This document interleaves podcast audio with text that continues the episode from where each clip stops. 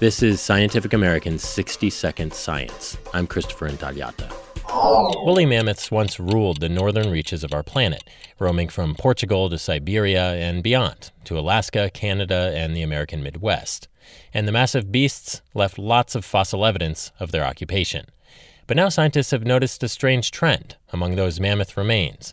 The researchers genetically analyzed the fossilized bones, teeth, and tusks of 98 individual Siberian mammoths, and they found that 70% of the mammoths were males. So essentially, we think this is driven by two different things. Love Dalén, a paleogeneticist and professor at the Swedish Museum of Natural History in Stockholm. In general, in uh, wild animals, males tend to be more risk taking. The second thing, if modern elephant culture is any indication, is that male mammoths may have been solitary loners, more likely to crash through thin ice and sinkholes or get caught in a mudslide than females.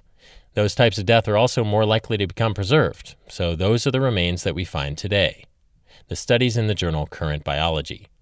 Dalén says this is an important reminder that the fossil record is far from complete. Fossils we find might not always be representative of the species uh, w- back when it lived. But with a little detective work, even seemingly random remains have much to reveal. Thanks for listening. For Scientific American's 60 Second Science, I'm Christopher Intagliata.